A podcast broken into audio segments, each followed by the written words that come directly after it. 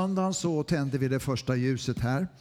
Eh, vi fick följa Jesus Kristus rider in i Jerusalem. Han gör det med ljus och hopp. Idag så stannar vi inför det andra adventsljuset. Och då ska vi titta på det här Gudsriket som Jesus kom till Jerusalem med. Så Gudsriket, vad handlar Gudsriket om? För det talar vi om ständigt och jämt. Och det advent handlar om det, nya riket, Guds riket. Vi är medborgare kanske i Sverige, men vi kan också vara medborgare i Guds rike. Och när en regering tillträder så brukar premiärministern eller statsministern ge en regeringsförklaring. Och det tänkte vi att vi skulle läsa nu ifrån Matteus evangeliet, det femte kapitlet, från vers 38. Jag tror det kommer upp där. Det här blir liksom Guds rikes regeringsförklaring här i, i adventstid. Ni har hört att det blev sagt öga för öga och tand för tand. Men jag säger er, värj er inte mot det onda. Nej, om någon slår dig på högra kinden, så vänd också den andra mot honom. Om någon vill processa med dig för att få din skjorta, så ge honom din mantel också. Om någon vill tvinga dig att följa med en mil i hans tjänst, så gå två mil med honom. Ge åt den som ber dig och vänd inte ryggen åt den som vill låna av dig. Ni har hört att det blev sagt, du ska älska din nästa och hata din fiende. Men jag säger er, älska era fiender och be för dem som förföljer er. Då blir ni er himmelske faders söner. Ty han låter sin sol gå upp över onda och goda och låter det regna över rättfärdiga och orättfärdiga.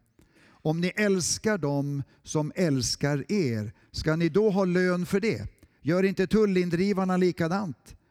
Om ni hälsar vänligt på era bröder och bara på dem, gör ni då något märkvärdigt?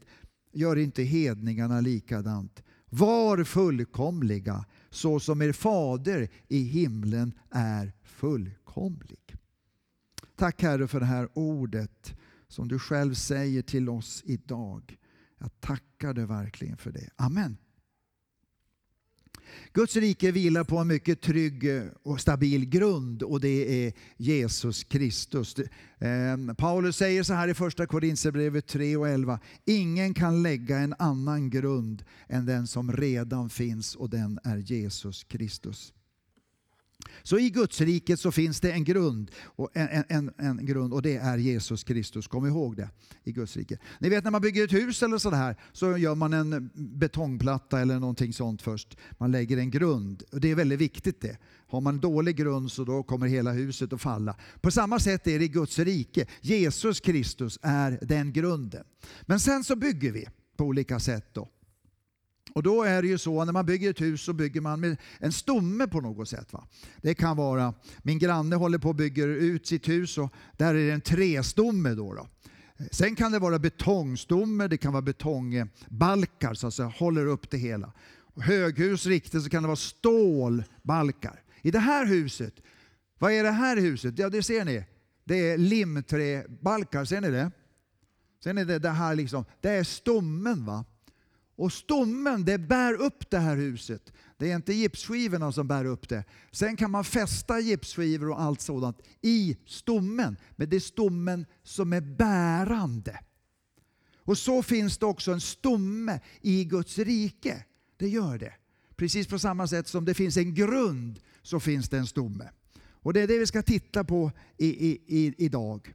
Eh, och den stommen, det är givande. Och jag tyckte att det passade rätt så bra idag att ta upp den frågan, givande idag. Eftersom vi hörde här att det hade gått väldigt bra eh, för oss eh, i församlingen med insamling till Rum för liv. Så då, då när jag tar upp det här ämnet så behöver man inte känna sig pressad på något sätt. Annars kunde man ju göra det. Man kunde liksom ta det här ämnet givande då när det har varit dåligt givande. Men nu kan vi faktiskt tala om det här ämnet och bara konstatera att det är inte dåligt givande, utan det finns ett gott givande. Och då, på det sättet så kan vi slappna av lite mera. Eh, det tror jag vi känner till, att det finns något, eh, det här världens rike, om vi tar världens rike här borta, så gillar inte världens rike givande. Det sticker i ögonen när den får höra talas om att ge. Världens människor är inte beredda på att ta fram plånboken och ge särskilt mycket. Utan där handlar det istället om att försöka dra till sig, sko sig. Försöka, kan jag inte få ett bidrag till? Kan jag inte suga ur lite till där? Och titt som tätt så kommer det rapporter från höginkomsttagare. Till exempel riksdagsmännen har ju varit till eller från här. Några de fifflade med kvitton för att få ut lite mera. Några tog med någon annan på resa också samtidigt för att liksom vinna lite grann. Och någon bosatte sig långt borta på pappret för att man skulle kunna få lite extra. Det är världens tänkande. Låt oss klämma ur tuben så mycket som möjligt så att jag kan få så mycket som möjligt, sko mig så mycket som möjligt. Det är världens tänkande. Och när man talar om givande då, så sticker det i ögonen väldigt mycket. Men Guds rike, stommen i Guds rike, det är givande. Och ingredienser i givande så är det kärlek och nåd. Det finns i givandet. Där. Givandet. Varför är det här stommen då, då i Guds rike? Ja, därför att Gud, Gud är en utgivande Gud. Gud ger hela tiden. Liksom hans väsende. Du sa det Patrik, att Guds väsende är kärlek. Det är sant. Det är kärlek. Och Guds väsende är också givande. I honom så liksom finns det här att bara ge. Hela tiden. Ge, ge, ge. Han skapade den här världen. Han skapade universum. Det gjorde han. Han skapade dig och mig. Och han gav förtroende till dig och mig att ta hand om den här världen, universum och allt sammans. Och, och vår jord är ett skafferi. Har du tänkt på det? Det är ett skafferi som vi hela tiden får komma till och vi får bara ta del gratis utav det som Gud ger. För Gud ger regn och han ger ljus. Han ser till att det, liksom det här skafferiet hela tiden är välfyllt och vi kan bara gå in. Han ger hela tiden. Gud ger. Gud ger så mycket. Han ger ständig förlåtelse. Ständig förlåtelse. Hela tiden. Eh, och jag tänker på det när, du läste i den här när vi läste i den här bibeltexten om att om någon slår dig på högra kinden så vänd den andra till. Om någon vill ha skjortan så ge manteln, ge lite extra. Det är en uppmaning till oss. Men då måste vi förstå att Gud är ju sådan. Alltså Gud är sådan. Alltså om vi, om vi säger någonting elakt till Gud så ger inte han tillbaka elakt. Utan han ger ändå generöst och kärleksfullt till dig och mig. Så är det Och när vi ber Gud om en skjorta så ger Gud en hel mantel. Alltså det, det där är en beskrivning på Guds väsende. Han är överflödande givande. Han bara ger och ger och ger och ger. Och Det spelar liksom ingen roll om vi förbannar Gud, om vi är ateister, om vi förnekar honom, om vi våldför oss på honom på något sätt. Han ger i alla fall. Ja, visst, han ger i alla fall. Därför att det är hans väsende att bara ge ständigt och jämt. Och han ger också nya möjligheter. Den ena dagen kanske vi misslyckas. Du nämnde om det Jan-Erik, att vissa, alla dagar är inte kanondagar. Nej, det blir, och ibland misslyckas vi. Men Gud ger alltid en ny chans, en ny möjlighet. Och Han ger också en ny möjlighet för människor att hitta honom och finna honom. Ja, visst, Gud uppenbarar sig ständigt och jämt på nytt och på nytt och på nytt. Och han söker människor. Ska du inte ge ditt liv till mig? Ska du inte öppna ditt hjärta för mig? Gud ger aldrig upp. Han ger och ger och ger igen. Är det inte fantastiskt att vi har en sån Gud? va? Vad säger ni? Ha? Har ni tänkt på det? Att Gud är så otrolig. Han bara ger och ger och ger och ger hela tiden. Och du och jag kan, kan liksom inte tona ner honom på något sätt. Utan han är utgivande. Därför hans väsen. Det är exakt samma med hans son Jesus Kristus. Han är precis samma sätt utgivande. Bara ger och ger och ger. Han gav hälsa till människor. Han ger hälsa till människor. Jag fick en rapport från Indien nu. Man hade sammanställt lite grejer. Och jag bara känner en djup tacksamhet till Gud. Vad Gud gjorde, vad Jesus Kristus gjorde eh, med människor tack vare enkla redskap. Det är Jesus som gör det. Han helar människor.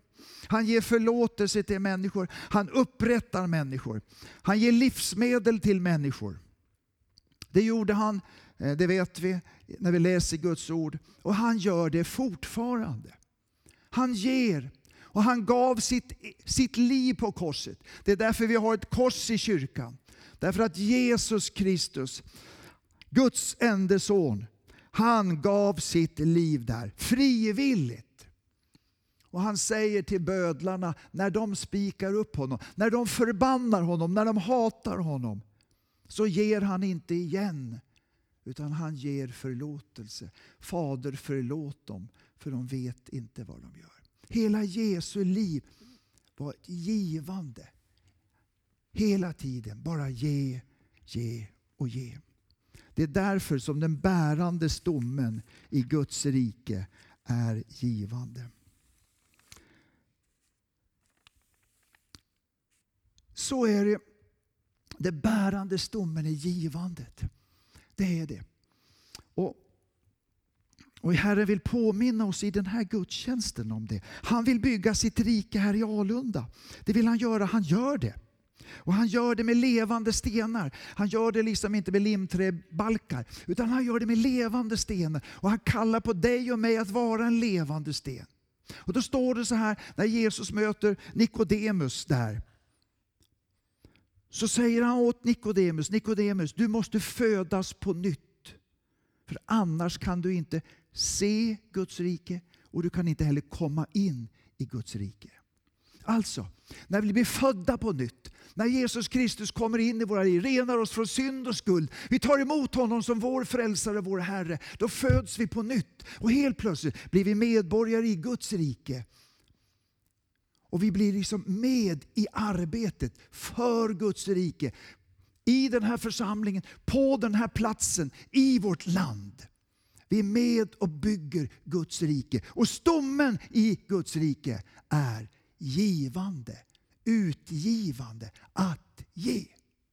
Det, världens ande, hatar det här på något sätt. Och det sticker i ögonen enormt mycket. Men vi fortsätter att ge och ge och ge. Nu frågar man naturligtvis, ja, men hur ska jag ge? Hur ska jag ge då?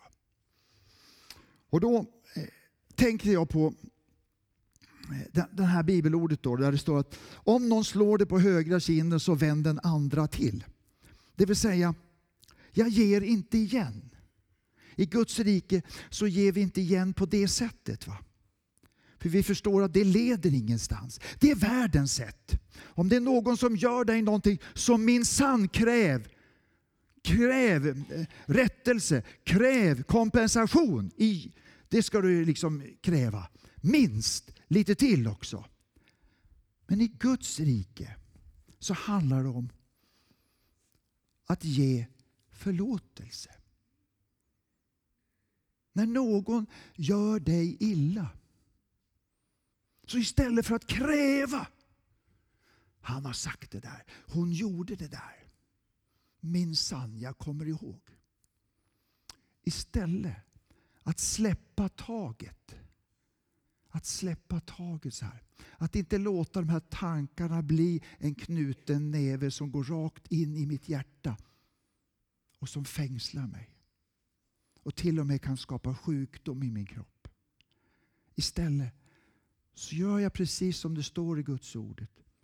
Jag kräver inte en laglig rätt utan jag ger förlåtelse.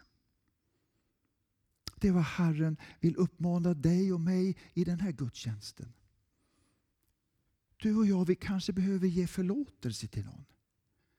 Tänk efter. Är det någon som du behöver så att säga fri, frisläppa? Som du har hittills hållit i ett grepp så här. En hållhake på, på något sätt. Finns en anledning. Men just nu så, men, men det där hållhaken det blir liksom ett strupgrepp omkring dig själv. Det är därför Herren säger, ge förlåtelse. Och just i den här gudstjänsten så var det bara, jag förlåter honom. Jag förlåter henne. Jag förstår de gjorde det i oförstånd. Det, kanske, det var inte menat egentligen att såra, skada. Jag bara ger förlåtelse. Man behöver Guds kraft för det där vänner. Man behöver Guds hjälp, man behöver Jesus helt enkelt i sitt liv för att orka, kunna och våga bara förlåta. Men det är det som den här bibeltexten handlar om. Om någon slår dig på högra kinden, kräv inte gottgörelse utan vänd istället den andra till. Det vill säga ge förlåtelse. Ge kärlek och nåd till den här människan. Det andra då, det var det första, ge förlåtelse. Det andra som finns i texten, ge åt den som ber dig. Det vill säga, det finns människor som, som ber oss om hjälp helt enkelt. Och när vi möter människor, behovets barn, när vi möter, möter människor då som, som behöver vår hjälp. Det kan vara praktisk hjälp, det kan vara att få skjuts eh, med bil, det kan vara kunskap. Jag har kunskap, jag har kunskapen att kunna ge det till den här människan utan att ta betalt. så att säga. Jag ger det frikostigt. För den här kunskapen så har, har jag fått själv. Gud har gett mig den här kunskapen. Gud har gett mig de här resurserna. Och Det kan också gälla att jag ger pengar till någon som behöver det. När det gäller förlåtelse där så kom jag på en sak som jag måste liksom rulla tillbaka till. Det är också kunna viktigt att kunna förlåta sig själv. Vi förlåter andra människor. Men det är så jätteviktigt att inte tänka så här. Va? Ja, det där det, det gjorde jag bort mig totalt då. Alltså. Och det, det ligger jag och gnager hela tiden i mitt liv. Men Lasse, i Guds namn så får du förlåta dig själv. Du är inte fullkomlig, du är bara en vanlig människa. Du gör misstag. Men när du förlåter det med Guds hjälp så har Gud möjlighet att liksom gå vidare med dig. Det var en liten parentes där. Gick det Nu fortsätter vi med att alltså, andra människor behöver din hjälp helt enkelt. Andra människor. Liksom du behöver andra människor. De behöver, ja du behöver deras hjälp. Och på samma sätt så kan du ge till de människor som finns runt omkring dig. De behöver din hjälp. Du behövs. Ibland så möter jag människor som känner att jag behövs inte. Visst, du behövs. Gud behöver dig. För att hjälpa andra människor, bistå. Ja, visst, finnas till hands. När det gäller att hjälpa så handlar det också om att kanske bara stanna upp och lyssna. Att sitta ner. Herre, jag behöver bara sitta. Jag behöver inte säga några ord. Jag öppnar mina öron. Jag ger mina öron. Du får berätta. Det är så många människor som har en berättelse. Jättemånga människor som vill berätta men det finns liksom ingen som har tid längre. Eller framförallt det finns ingen som bryr sig. Otroligt viktig uppgift idag. Att bara sitta ner och lyssna. Att ge tid. Att ge medkänsla till andra människor. Herren säger, ge åt den som behöver. Den här texten handlar också om att ge till Herren. För egentligen, när vi ger till andra människor så ger vi ju faktiskt till Gud. Som Gud äger varje människa. Gud, Gud liksom Ja, Gud har skapat varje människa. Och alla människor, oavsett om de är troende eller icke troende, så tillhör de Gud. Och på något sätt, vad vi gör mot andra människor, det gör vi egentligen mot Gud. Det är ju så. Vi behöver också ge till Gud. För Gud behöver också, förstår ni? Gud behöver också. Och Det här är så viktigt att vi förstår det att Gud har skapat oss har skapat oss och att vi, att vi får ge hela vårt liv till honom. Jag tänker på den här versen som Eh, Paulus säger så här.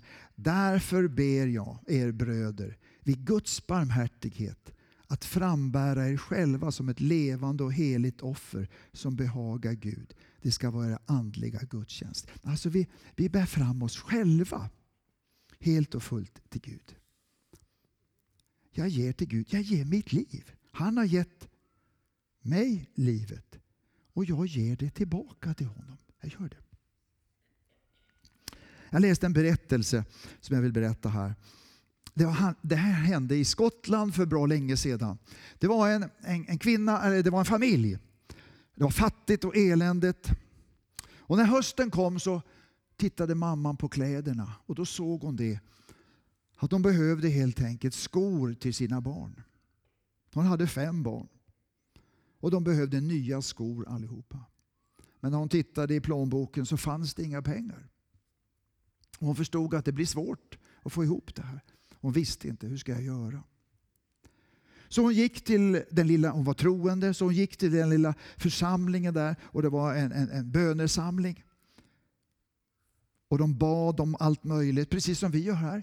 Och så sa den här kvinnan, jag skulle önska att vi bad för en mycket praktisk sak. Det är nämligen så att vi har en, jag har inte skor till mina fem barn där hemma. Så de bad om det. Bad, hon bad innerligt om det. Det var inte så många på den där samlingen. Så gick de hem. Samtidigt med det där, eller senare, så var det en skohandlare i den där staden. Han var troende. Han visste ingenting om det där. Men han var i bön själv. Och när han ber då till Gud så talar Gud väldigt tydligt till honom. Gud säger så här.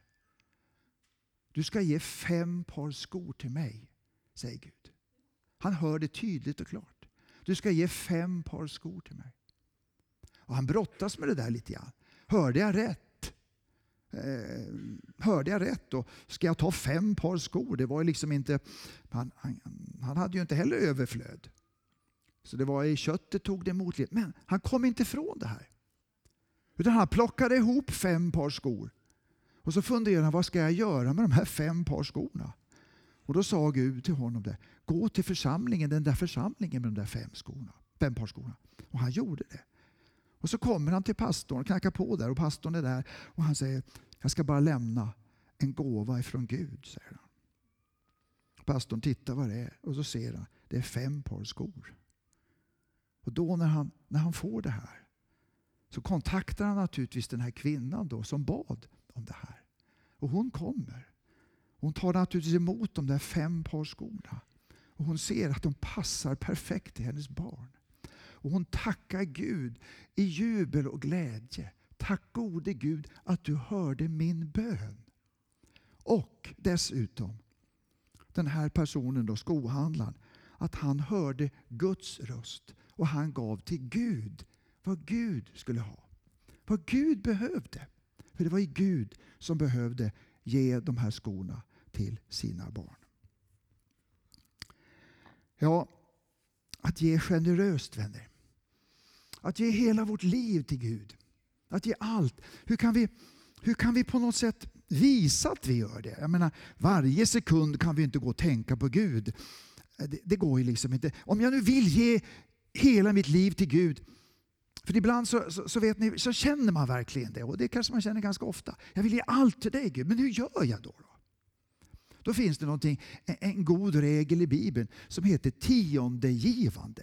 Tiondegivande. Det där är väldigt tydligt i Gamla Testamentet. Det står till och med att Abraham han gav tiondet av allt till Melkisedek som var präst. Han bar fram tiondet av allt det som han fick när han sålde sina får, oxar eller kameler eller vad det var. Så gav, så gav han tiondet till Melkisedek.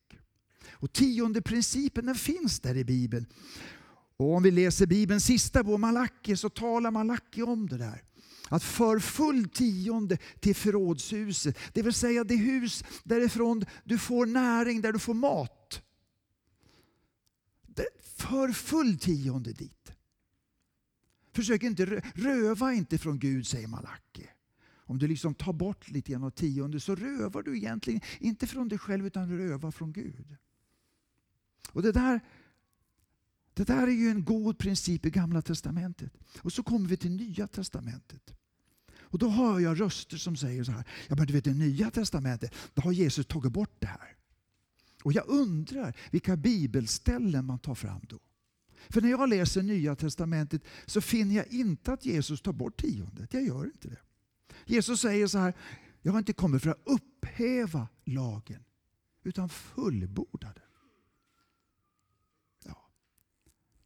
Och så har han en dialog med fariseerna, Matteus 23 och 23. Undrar om vi skulle kunna ta fram det bibelord. Jag tror att det finns med där. Va? Precis. Så har han en dialog med, med, med fariseerna. Och, där, och där, dialogen är sådär va, att eh, Ja, just det. Vi kan säga. Ve er skriftlärda och fariséer, ni hycklare som är tionde av mynta och dill och kummin, men försummar det viktigaste i lagen, rättvisa, barmhärtighet och trohet. Och så säger han där, det gäller att göra det ena utan att försumma det andra. Det Jesus liksom såg hos fariséerna, ja de var jätteduktiga på att ge tionde. Det minsann, för det kunde man räkna ut. Och det kunde man, det var de perfekta på. Men det andra då? Nämligen kärleken, barmhärtigheten, du vet den där, den där medkänslan. Det saknades. Och det är det som Jesus tar upp här. Och då säger han så här. Kära vänner, ni ska inte glömma bort kärleken, medkänslan och barmhärtigheten.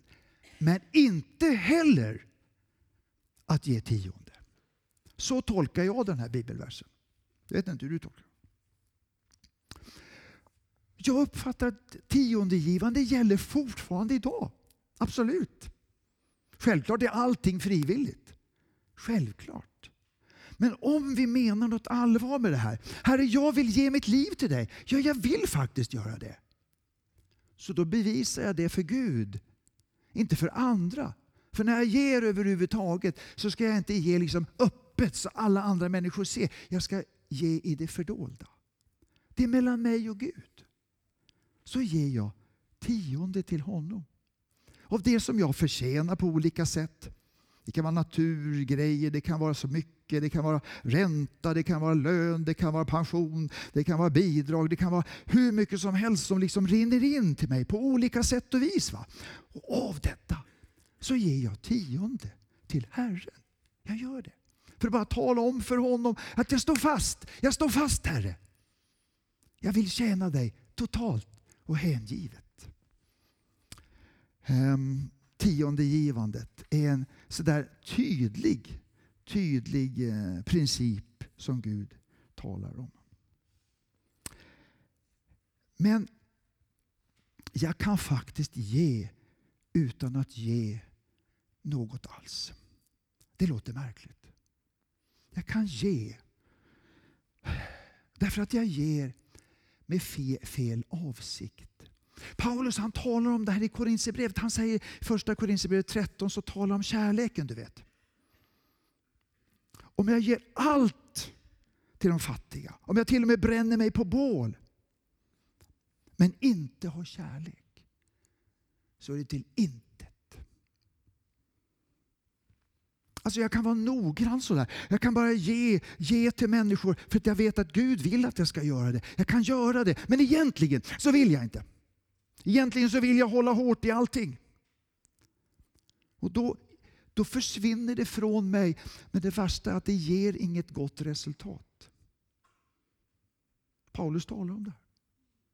Vi ska ge ur ett villigt och gott hjärta. Gud älskar en glad givare. Ja, visst. Men när jag istället ger från det där kärleksfulla hjärtat, med, hjärta som är fyllt av medlidande. När jag bara säger, där vill jag verkligen göra. Då ger det resultat. Verkligen resultat.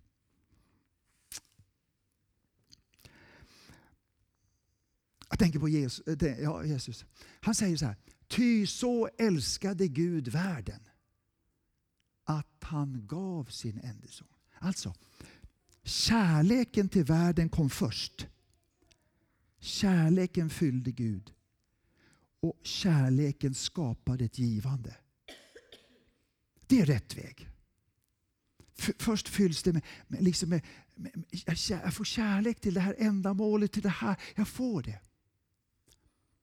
Sen kan det ju vara så här att ja, vi har insamlingar här i kyrkan till Flispannan och vi har insamlingar till Indien och mission och vi har insamling till elektricitet och vi har insamlingar till väldigt mycket praktiska saker så här. Kan man ha kärlek till det? Ja, jag tror man kan ha det. Jag tror det. Här, här så tänker jag på den här versen ifrån, ifrån Gamla Testamentet som jag tycker ger lite hjälp faktiskt. Det står så här. Det tionde som israeliterna ger Herren som offergåva är den egendom som jag ger åt leviterna. Alltså, Herren fick ju då tiondet ifrån israelerna. Och med det tiondet så gav Herren till leviterna. För de skulle ju tjäna i templet. vet ni va? Och Herren ger. Men, men israeliterna gav till Herren. Och, det kan man, och så tror jag det är ganska förståndigt att tänka. Att överhuvudtaget när jag ger. Personligen så, har jag, så ger jag naturligtvis till församlingen. Men jag ger också till en del andra hjälporganisationer. Och jag ger till människor ibland som har nöd. Jag ger givandet på olika sätt. Det är så. Men när jag, när jag ger så tänker jag så här. Allt vad jag ger, det ger jag till Herren. Förstår ni? Jag ger allt till honom. Ja, visst. Sen om det går till flispanna eller om det går till elektricitet eller så, ja det är en annan sak. Men det här för mig, och när jag ger till honom så blir kärleken till honom starkare. Så allt jag ger, ger jag till honom. Och sen fördelar andra till det, de behov som finns. När vi nu ger så får naturligtvis mottagaren nytta av gåvan, självklart. Det är ju så. Jesus säger ge så ska ni få. Alltså när vi ger så får vi också. Mottagaren får självklart, men jag blir också välsignad. Och låt mig avsluta nu med, med tre välsignelser som en givare verkligen får leva i. Det första är att jag kommer helt enkelt närmare Herren. När jag ger. Därför att där din skatt är kommer också ditt hjärta att vara. Så är det ju. Det jag ägnar tid och ger pengar till, där kommer ju mitt hjärta att vara. Och när jag ger då till Herren så kommer ju mitt hjärta att vara där. Om jag ger till Guds verk till exempel, jag gör det, då blir jag intresserad av Guds verk. Det är ju inte så att jag ger bara till exempel pengar till Guds verk och så tittar jag åt ett annat håll. Nej! Jag, jag, blir, jag blir intresserad, jag blir nyfiken. Hur går det? Hela mitt hjärta upptas. Och det innebär det att jag kommer närmare Herren. När jag ger, när jag lever ett utgivande liv, så kommer jag hela tiden närmare Herren. Tyngdpunkten förflyttas på något sätt. Det vill säga att jag töms, jag ger. Och när jag ger så fyller Herren på i mitt liv. Helt enkelt, jag kommer närmare honom. Det andra är, det är att jag blir lik Jesus helt enkelt. Jag blir det. Jag tänkte på John Wesley, han sa så här. Pengar stannar inte länge hos mig. Det skulle brinna upp om det gjorde det. Jag kastar dem ifrån mig snarast möjligt för att det inte ska leta sig in i mitt hjärta. John Wesley, den kände evangelisten, sa så. Han menade det finns alltid en risk att världens ande, kommer ihåg den här världen, girighetens ande, att det på något sätt det är ute med sina tentaklar, försöker fånga mig på något sätt. Och det, ingen av oss ska ropa hurra. Va? Det, det är lätt att man blir fängslad. Ja, man tittar liksom, nu har jag fått pengar här, nu kan jag skapa någonting. Det, det, det är lätt att man tänker så. Va? Därför menar John Wesley, han gav hela tiden. Han gav människor som behövde, han gav till Gud. Och så, då behövde ju han Herren också. Då var han beroende av honom hela tiden. Han blev mera lik honom i givandet, i sin karaktär. Herren fyllde på. När han gav ut så fyllde Herren på. Och han blev mer och mer. Och när vi ger vänner så blir vi mer och mer lika Herren. för det tredje och sista. Jag blir välsignad av givandet. Eh, jag tänkte på det här bibelordet som jag läste. Ge och ni ska få. Med det mått som ni mäter med ska det mätas upp åt er. Att bli välsignad. Vad är det att bli välsignad? Jag upplever att Jesus var sannerligen välsignad. Han hade inget stort hus. Han hade liksom inte några fina kläder. Sådär. Det var liksom inte det det handlade om. Men han levde ett välsignat liv. Allt det som han fick på något sätt, det gav han vidare till människor. Och människor blev upplyfta. Människor blev hjälpta där han gick fram. Och han, när han såg på sitt liv så kunde han se en förändring. Guds rike var i antågande. Att bli välsignad. Jag blir välsignad när jag ger. Kanske inte i första hand på det där välsignade sättet att jag börjar leva i lyx och så. Det är lite främmande för Gud. Utan istället att jag känner mening i mitt liv. Jag får liksom ett syfte. Och på något sätt känner jag, här hör jag hemma. Det här är min plats på jorden. Jag ger ett avtryck. Tänk att Gud har satt mig här för att hjälpa de här människorna. Och jag känner mig välsignad när jag får vara till välsignelse. Det här var vad jag vill säga till dig idag ifrån den här texten om givande. Och till sist så kan vi fundera under en stilla bön allihopa så här. Herre, hur är det med mitt givande? Hur, hur, hur, hur, hur tänker jag i den här frågan? Låt oss be tillsammans.